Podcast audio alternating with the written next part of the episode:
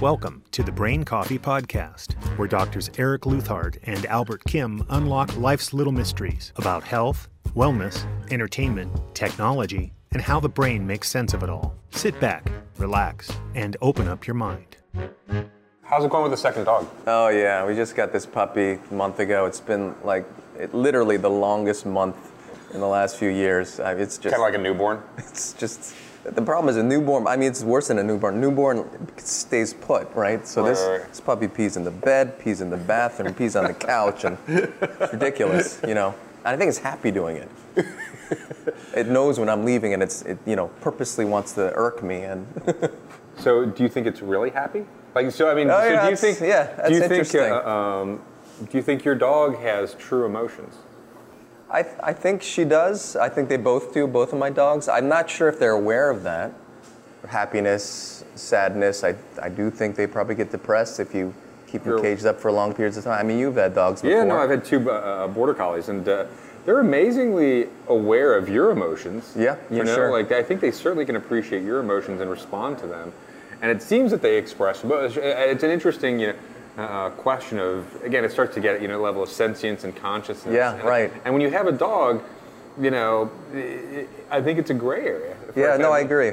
Well, whether or not they know, I mean, whether or not they have true emotion and they're aware of it, Mm-hmm. uh, over over time and evolution, there's been this uh, circuit that has been uh, modified and, and strengthened between humans and dogs. I mean, Right. actually, they've talked about this in papers. Well, Like- they've done. They've now. They have done functional MRIs in dogs and show that you know when they see the face of their masters, like their pleasure circuits go up. Interesting.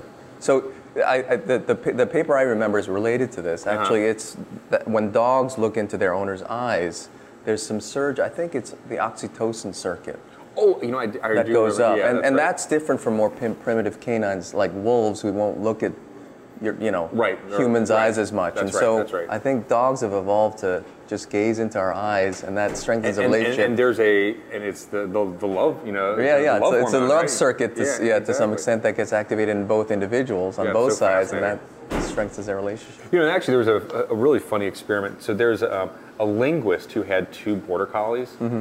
and he trained his border. So this isn't quite emotion, but it- it's kind of Uh-huh. tangential to Okay. that. But uh, he trained his border collie to uh, um, know the names of a thousand different stuffed animals.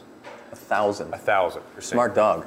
Border collies are the smartest dogs by far. I had two of them, and that's both good and bad. But anyway.